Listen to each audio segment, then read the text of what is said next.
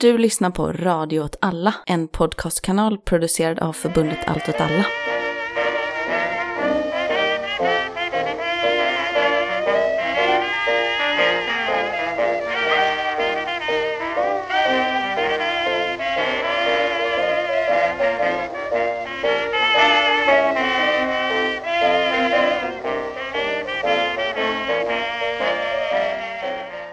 Hej, du lyssnar på Vad händer i GBG, en podd om lokalpolitik i Göteborg från ett vänsterperspektiv. Med mig har jag Johanna. Hallå. Och Sofie. Hallå. Du är ny i podden. Yes. Du är också vår första göteborgare.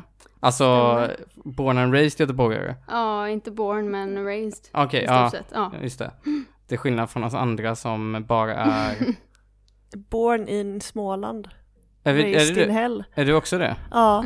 Oj. Jag är född i Eksjö. Oj, sjukt. På Eksjö lasarett. Ja, jag är dessbättre inte född i Farstun. Ja.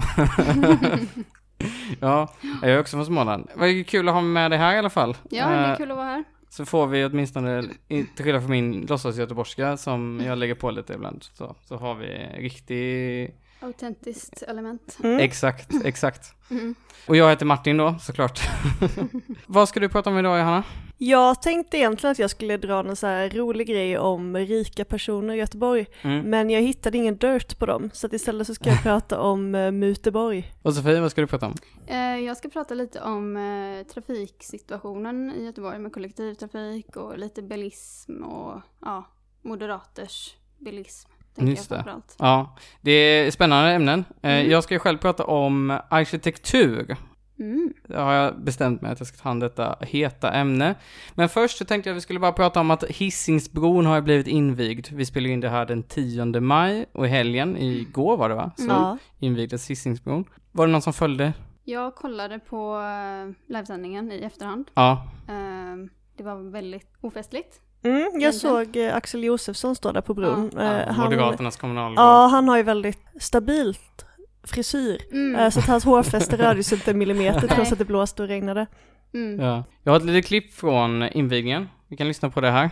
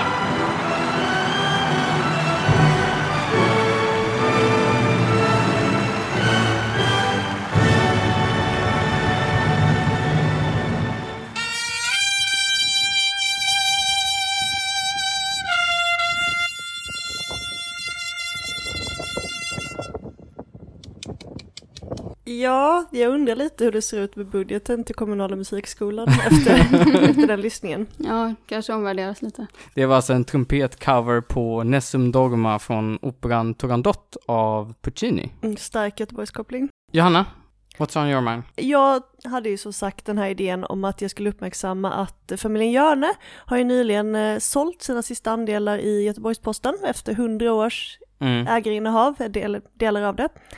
Och sen så har ju fastighetsmiljardären Ola Zernicke blivit avslöjad med att ägna sig åt att trolla Vansas aktiespararforum. Oj, är det sant? Ja, han har liksom under flera års tid försökt övertyga folk om att investera i bolaget genom att mena att journalister har bidragit till att aktien är undervärderad och att folk som inte fattar det är dumma i huvudet. Men han blev påkommen i alla fall. Men då tänkte jag i alla fall att jag skulle göra någon slags take på Göteborgs rikaste människor och olika skandaler de varit inblandade i. Tyvärr så gav ju inte skvallertråden Göteborgs rikaste familjer eller Göteborgs rikaste redarfamiljer så mycket dirt. Utan i själva verket så är det bara stockholmare som blir avslöjade med att köpa sex och svänga dasen och sånt. Istället började jag tänka på det här med... Muteborg. Detta fantastiska begrepp.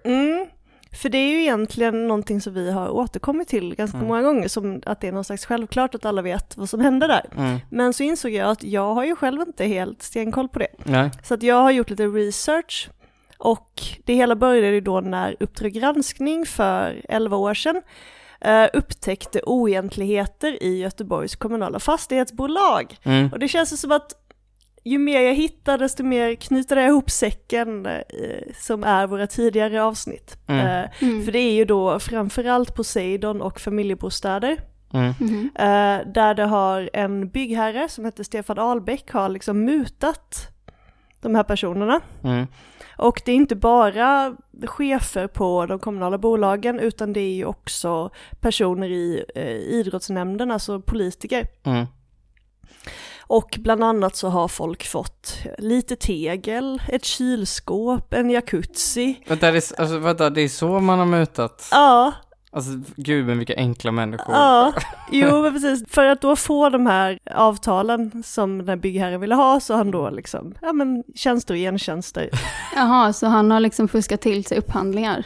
Ja, men då är i alla fall orsaken till att det kunde bli så sjukt mycket korruption inom Göteborgs stad är då för att i Göteborgs stad så finns det liksom någon slags samförstånd som då kallas för Göteborgsandan. Och det gör ju också att det finns ingen jättetydlig gräns mellan var liksom näringslivet börjar och politiken slutar. Man tänker sig liksom till exempel typ Volvo eller SKF och sådana saker, att ja, men alla de företagen har haft en väldigt, väldigt nära relation då traditionellt sett med en socialdemokratisk kommunstyrelse liksom. Mm.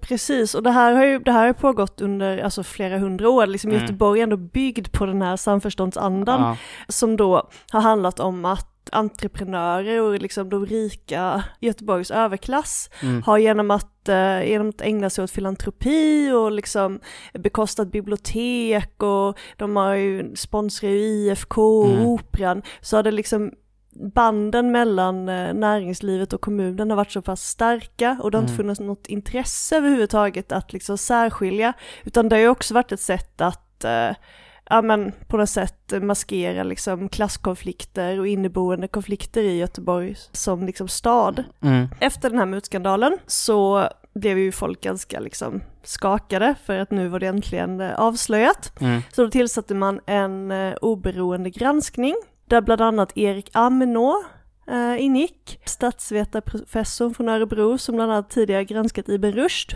Just det. Mm. Och då hittade man ju det här liksom, att den här liksom mutkulturen är så inbyggd i Göteborgs stads, alltså hela liksom själen. Men det vill ju såklart att Göran Johansson kännas vid, till exempel. Göran Johansson som var det tidigare, alltså, borgmästaren. Ja, Göteborgs starke man. Som är nu död. Ja. Så du förtalar en död. Ja, man. Nej, men han har väl en staty tror jag på Liseberg, så att han är fortfarande väldigt populär. Ja. Det är ju två liksom, män under 1900-talet som är, har varit liksom, mest populära. Det är Göran Johansson, och sen så är det Per Gyllenhammer som var vd för Volvo. Ja. Mm. Och det säger ju också ganska mycket om det här liksom, samarbetet. Ja, samarbetet och liksom, synen på, alltså i Stockholm så finns det kanske mer av en överklass som är mer liksom, fjärmad från folket, och så kanske mer dekadent. Mm. Men i Göteborg så har vi redarfamiljerna och vi har liksom industriledarna och de ses liksom som en i gänget. Och det man menar är också att den här andan som är någon slags kommunal, alltså någon slags lokal Saltsjöbadsavtal liksom. Det har ju också byggt på att man skapat någon slags aversion mot Stockholm, och liksom Göteborg har verkligen hållit ihop. Mm. Och Göteborgsposten då har ju varit en del i det här, en del i att framställa Göteborg som goda, glada Göteborg. Mm. Allting ska vara liksom oproblematiskt, det ska vara glatt, det ska vara en evenemangstad, och det hänger också ihop med hur liksom hur fasaderna och liksom innestans utseende pussas upp väldigt mycket för att ge en bild av det starka Göteborg där alla samarbetar tillsammans. Men det känns lite som när du säger så här, Jörne, att du är lite skeptisk till den här bilden. Ja, för det maskerar ju klasskonflikterna, och det maskerar ju segregationen, och det driver ju också på liksom gentrifieringen. Mm. För att det finns en liksom en väldigt stark gemensam vilja som också hänger ihop med allting som vi pratat om tidigare avsnitt. Om det här liksom hur bilden av Göteborg ska visas utåt. Och då har man en del av kritiken är då att man har liksom, man har velat anamma liksom new public management styrning av staden och gjort liksom helt och hållet försökt bli av med liksom onödig byråkrati. Men man har ju inte byggt upp några starka institutioner, utan allting har handlat om nepotism och vänskapsband. Det här har ju också inneburit att Göteborg under ganska lång tid, att det funnits ganska fundamentalt demokratiunderskott. För att väldigt mycket av hur Göteborg styrs, av hur Göteborg utvecklas, Göteborgs utveckling har beslutats i styrelserum. Och inte i politiska församlingar. Det innebär ju också att liksom hur staden har, alltså stadsutvecklingen liksom, är väldigt starkt förknippade liksom med, inte bara liksom med näringslivsintressen generellt sett, så som det kan vara väldigt vanligt, men utan också med enskilda individers privata intressen. Liksom. Och tidigare så har det väl beskrivits som att Göteborg och Volvo är ett. Liksom. Ja. Men nu har ju faktiskt Västlänken och trängselskatten har ju faktiskt utmanat bilismen lite. Så det har väl ändå skett en slags skifte vilka intressen Göteborg företräder sen den här mutskandalen. Volvo är en viktig arbetsgivare, men det är liksom inte nytt kapital som kommer in via Volvo. Och det är ju också kinesiskt nu. Ja, precis. Alltså det låter ju lite som att Göteborg verkligen är byggt på den här andan. Alltså utan korruption stannar staden liksom. Nu tycker jag att det känns som att den här goa Göteborgsstämningen som vi har försökt bygga upp fallera framförallt. Precis. Ja. Det var bara en skimär. Ja, och det är väl lite det som också gör att jag inte hittar någon dirt då. Nej, just det. Just det, för att allting var döds. Allting döds och liksom de här familjerna där alla heter Axel och Sten. De har ändå arbetat hårt för att bygga upp täta relationer och inte framställa sig själva som någonting liksom extravagant, apart från Göteborg, utan att de på något sätt har försökt förkroppsliga det Göteborg de vill att skapa.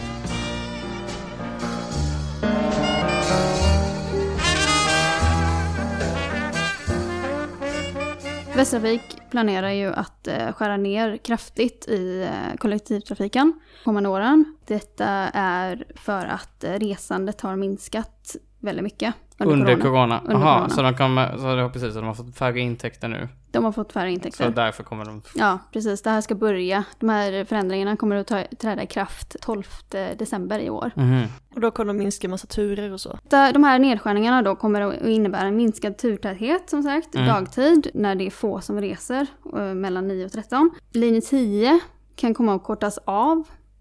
Linje 9 och 2 kommer att...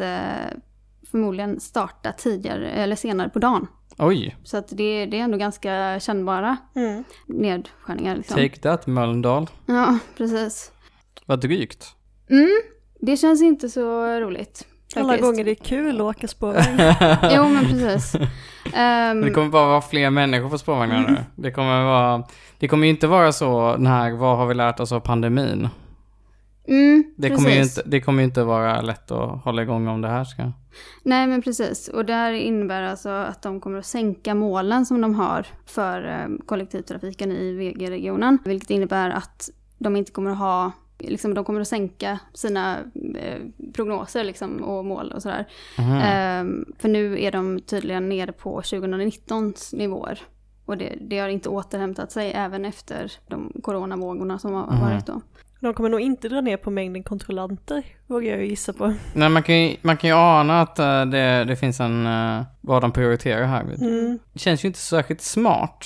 Eller det här måste man ju väl varit medveten om från regionens sida. Att intäkterna skulle minskat med kollektivtrafiken. Det var ju till och med det man ville. Ja, de säger det. Sen har vd:n för Västtrafik, Lars Backström tror jag han heter, och ordförande i Västtrafiks styrelse som heter Peter Hermansson. De har skrivit en artikel i Dagens Samhälle där de vädjar till regeringen att bistå med extra medel. Just det. För att liksom, det har tagit så hårt på kollektivtrafiken. Liksom. Men det jag tycker är intressant är att liksom, alltså det ska ändå liksom, komma in ganska mycket pengar. Enligt ett budgetdokument från regionen så får Västtrafik lika mycket pengar som prognosen har sagt att de ska få 20, alltså de kommande åren. Det är väl antagligen att de flyttar om pengar då inom regionen och inom kollektivtrafiken. Mm. Men det här visar väl också lite på hur liksom absurt det är med kollektivtrafik som är avgiftsbelagd.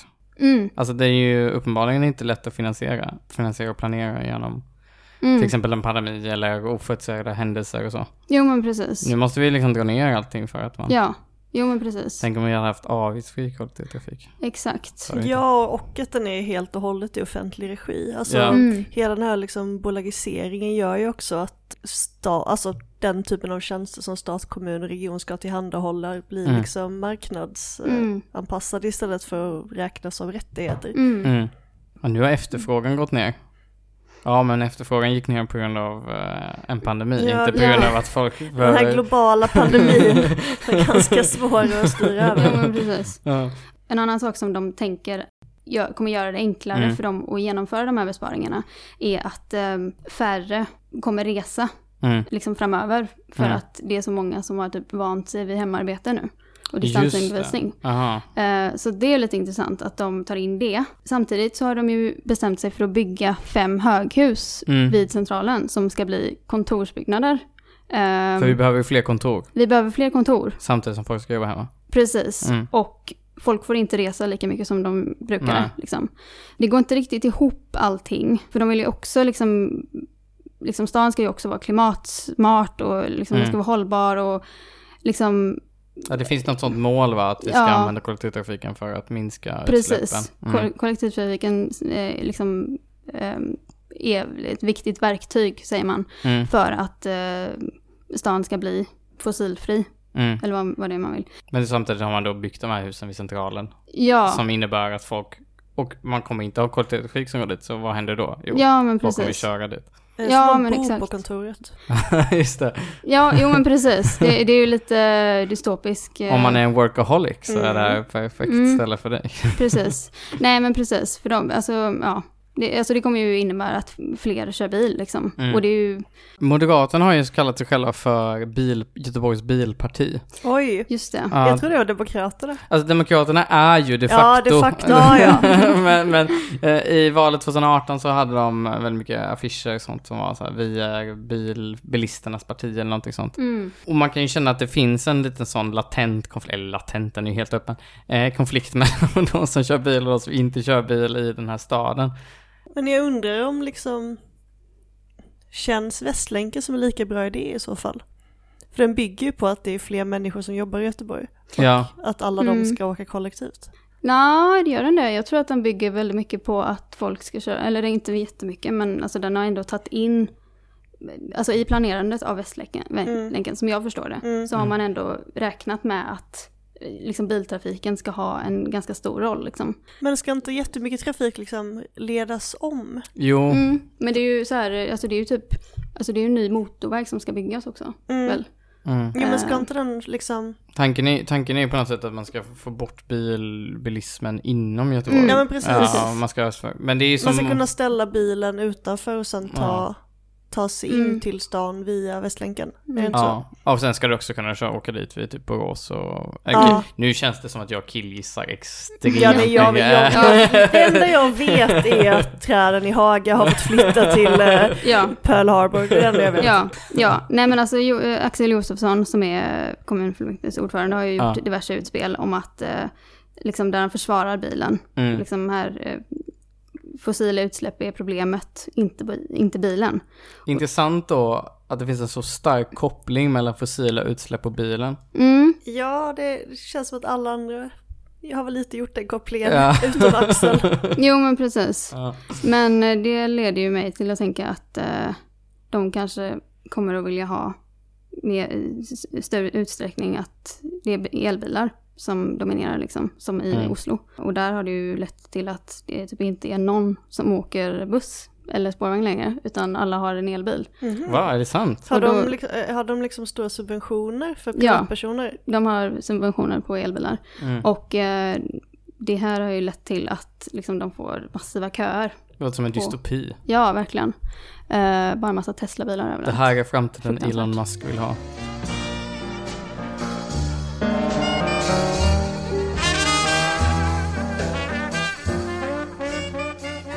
Ja, jag tänkte prata om det här. Skönhetsråd. Ordet skönhet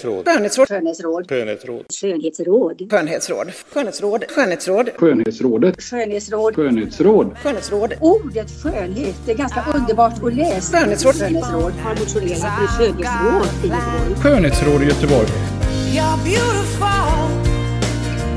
You're beautiful. You're beautiful. It's true. Ja, jag tänkte prata om skönhet och arkitektur. Demokraterna har ju under många år nu faktiskt motionerat och föreslagit att vi ska ha ett skönhetsråd i Göteborg. Man har liknande i Stockholm, skönhetsrådet i Stockholm finns. Man kan säga att det är typ arkitekter, konstvetare, miljövetare och sånt som sitter i en styrelse tillsammans och ser till att all stadsbilden fortsätter vara sån att man ska inte ändra stadsbilden till exempel. Så man bygger någonting i Gamla stan, men bygger inget Gamla stan, men om man bygger någonting i Slussen. Jag kan ingenting om Stockholm. Nej. Om man bygger någonting på Södermalm till exempel, då ska det se ut som i Södermalm liksom. Ja. Det ska inte vara, man ska inte bygga någonting helt out of character eller något sånt. Och det har man haft sedan typ 40-talet det här rådet. Det vill ju Demokraterna införa även här i Göteborg. Och utgångspunkten är lite att hus idag är fula. Vad tycker ni om hus? Husen i Göteborg, de som nya som byggs. Om ni får Världslitteraturhuset och det stora höga kontoret som är vid Gamla stadstorget eller Gamla stadstorg som det nu heter. Tycker jag är skitfult. Ja. Jag gillar inte det alls faktiskt. Jag tycker ju att regionhuset är väldigt sexigt. Jaha, vad är det, vilket är regionhuset? Det är det nya som byggs. Mm. Ja, det är det här som ser ut som liksom den här Kaba i Mecka. Kaba i Mecka är ju fint. Ja, precis. Och det är ju inte modernism. Nej, jag tycker bara det är liksom lite hett liksom. Ja. Men då kan man säga, Sofia, att du är ändå team det har blivit fult. Ja, jag är team byggvackert igen. Ja. Arkitekturupproret. Intressant att ta upp arkitekturupproret. De är ju drivande kan man säga i den här debatten kan man säga. Mm. De tycker att saker och ting har blivit fult, det är förfulat. Man har framförallt en kritik som mot modernism, anser att modernism liksom, det är att bygga stora lådor och att det är fult. Och man bygger inte för folket är också en klassisk arkitekturupproret idé. Och vanligtvis i Göteborg så har det ju varit Demokraterna och Sverigedemokraterna, de har ju drivit den här linjen. Demokraterna då med sitt skönhetsråd och Sverigedemokraterna då, de ropar ju var för annan om hur fult allting har blivit. Samtidigt vill de ju slopa 1%-kravet. Alltså att 1% av kostnader för byggnation ska gå till utsmyckning. Ja, vill Sverigedemokraterna. Och det var ju intressant. Det är lite motsägelsefullt kan jag tycka. Ja, kolla, Sverigedemokraterna visar sig vara ett hycklande parti. Newsflash. Men vanligtvis har det ju varit så att Demokraterna och Sverigedemokraterna har varit de som drivande i frågan. Sverigedemokraterna även på nationell nivå i riksdagen har ju pratat väldigt mycket om hur fult det här är. Och de försöker liksom driva arkitekturupprorets kan man säga, frågor i riksdagen, men också i Göteborg så har ju Demokraterna och Sverigedemokraterna drivit deras frågor här också.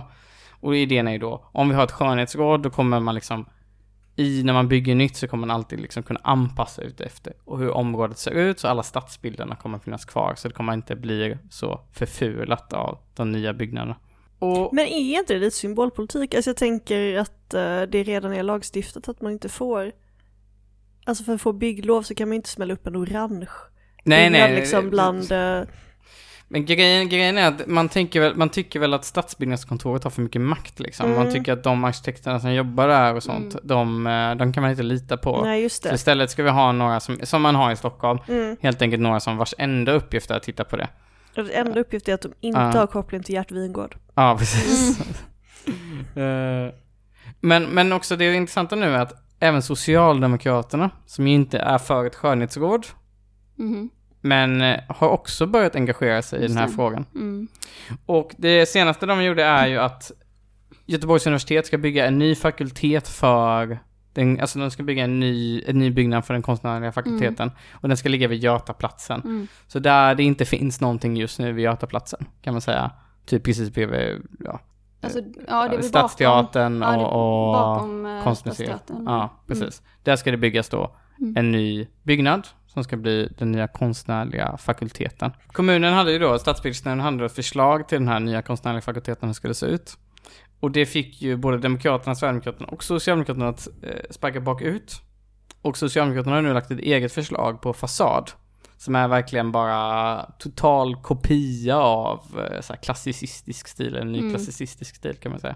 Man ser gamla byggnader, typ gamla universitetsbyggnader i Göteborg, så kan man ju också så här se årtalet det byggdes. Så går man förbi så kanske det står 1891 och man bara wow, det här är en gammal byggnad. De vill göra exakt samma sak fast det står 2023 på byggnaden. Alltså det är bara så otroligt pastisch alltihop när man ser det. Ja, alltså en välvillig referens är väl typ kulissen till Wes Anderson-film. Ja. Men det är ju också bara en kuliss då, man tänker sig. För det ser ju plastigt ut. Men det är ju inte genuint liksom. Nej, exakt. Det är fruktansvärt. Det är sådana när Uppsala-studenter ska ha bal och de klär sig i frack liksom. Ja, exakt. Men exakt, det är som personer som köper nya kläder som ska se ut som sekelskifteskläder. Ja. Inte snyggt. Mm. Det här är inte gammaldags i sig självt, även fast ni tror det. För 100 år sedan så var det här liksom samtida.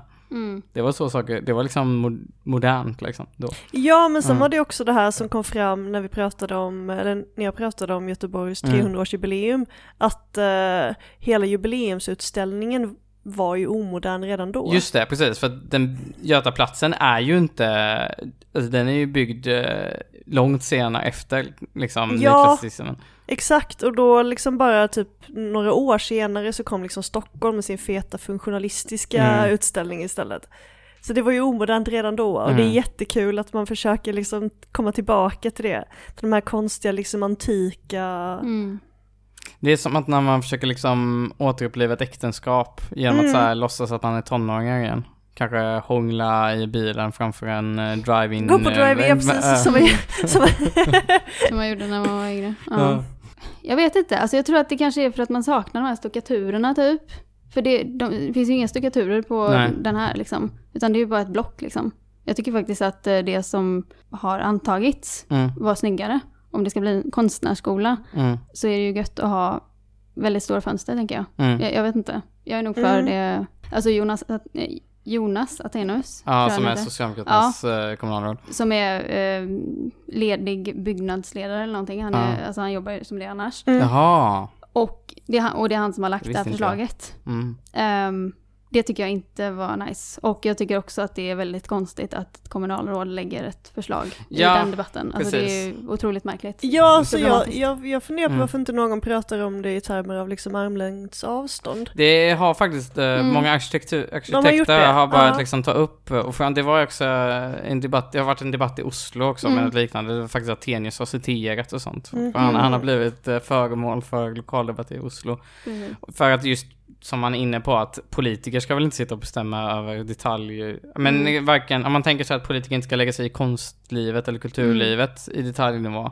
Alltså, det gäller ju såklart för arkitektur också. Liksom. Ja, det är väl ändå en konstform, det får man väl ändå säga faktiskt. Det ska inte vara... Ja, men det blir och liksom inte bara det, utan det blir en form av detaljstyrning som inte ska förekomma. Det förekommer säkert, men liksom, det blir ju så uppenbart nu.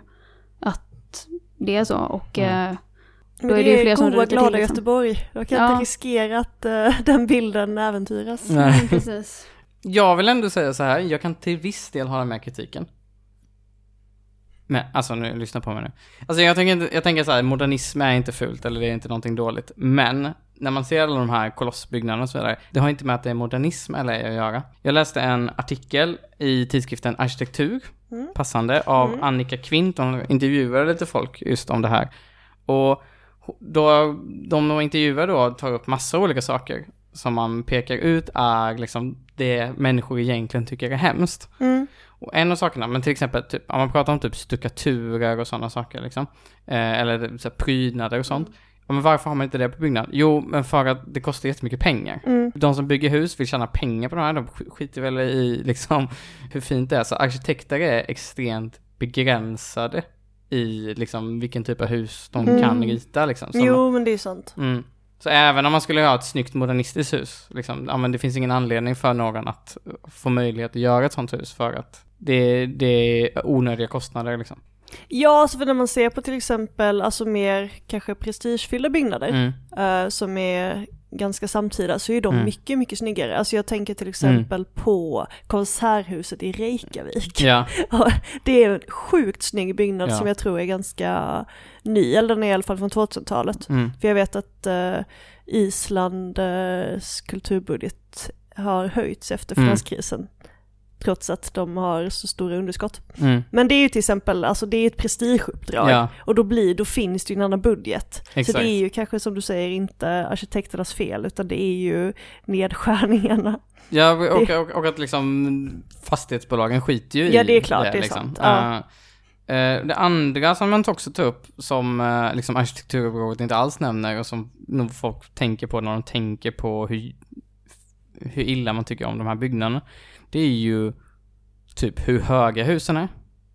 Liksom, det finns inte utrymme för typ sol att komma in, det blir mörka gator, men också då att man upplever sig också vara väldigt liten i samhället. Liksom. Men också då att man bygger tätt. Det kanske inte är så himla nice att gå runt i områden där man inte har någonstans att röra sig på. Om vi tänker på typ Götaplatsen och det området där runt omkring, det är ju väldigt mycket grönområden. Vi kan tänka på hur mycket det skapar liksom den bilden vi har av de platserna också. Väldigt mycket. Att det finns öppen yta, liksom, platser att vara på. Nu vet jag inte vad arkitekturbroret säger om det, men det finns ju en del av liksom arkitektrörelsen, eller vad man ska säga, är väldigt fan av trädgårdar på tak och sånt. Alltså liksom på balkonger så ska man ha grönska som växer utanpå. Alltså så att man får in liksom grönskan där det får plats. Liksom. Men det blir också det blir en väldigt tydlig inhängnad också av grönskan. För det innebär att vem kommer ha tillgång till den packen? Jo, de som bor i huset och sådana saker. Jo, men precis.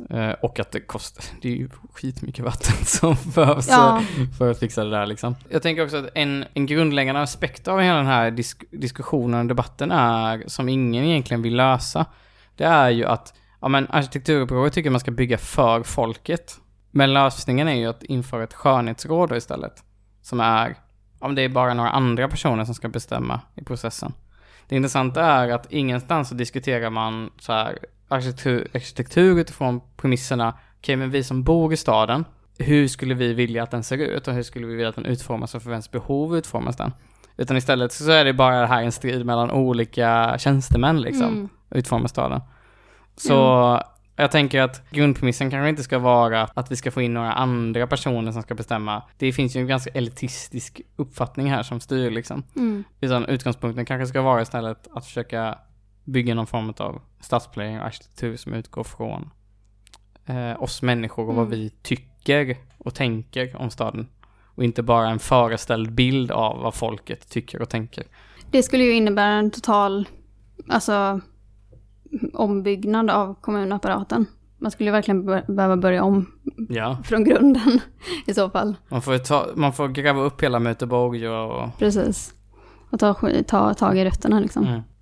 Ja, för vi behöver ju inte fler affärslokaler, vi behöver ju samlingsplatser liksom. Och bostäder. Framförallt bostäder, definitivt. Ja. Men jag kan också känna att jag har varit ganska... Jag har ändå försökt liksom försvara hela den här hjärtvingårdismen liksom, mot arkitekturupproret som är superreaktionära. Men sen såg jag Husdrömmar när jag var hemma hos min mamma. Alltså fy fan alltså. Nej, men alltså då är det ju de här fina husen företrädesvis på Österlen. Och så kommer en jävla stockholmare och bara liksom plöjer och förstör och liksom river ut all själ i huset för att få ett exakt likadant jävla kaklat badrum som de har i sin lägenhet på Södermalm. Ja, det är upprörande alltså. Men någon slags mellanväg kanske, lite mer folklig arkitektur. Men framförallt så kanske man inte ska ha en arkitektur som också bara låtsas att det är 1910. Nej, det är en viktig 2020 liksom. Ja, alltså folk kommer ju tänka tillbaka på den här tiden och bara, vilka jävla losers som försökte att återskapa någonting. Ja, det var kul om man kunde låta arkitekter och människor som bor i staden själva, alltså i en mycket mer öppen process kunna utforma... Ja, fast samtidigt arkitekturuppror försöker få till sådana folkomröstningar som är superpopulistiska, där man ställer liksom ett mer modernistiskt hus mot ett liksom klassicistiskt, och sen så vinner ju liksom den klassiska Ja, men det är ju också för att jag tror att folk föreställer sig, de kopplar samman de klassiska husen med massa andra grejer, som är till exempel öppna ytor och sådana saker. Jag tänker att om man tar in arkitektur i större frågor som handlar om stadsplanering generellt sett, där tror jag att det är liksom de viktiga grundläggande frågorna om hur stad ser ut liksom, blir relevanta liksom. Jo, det är precis.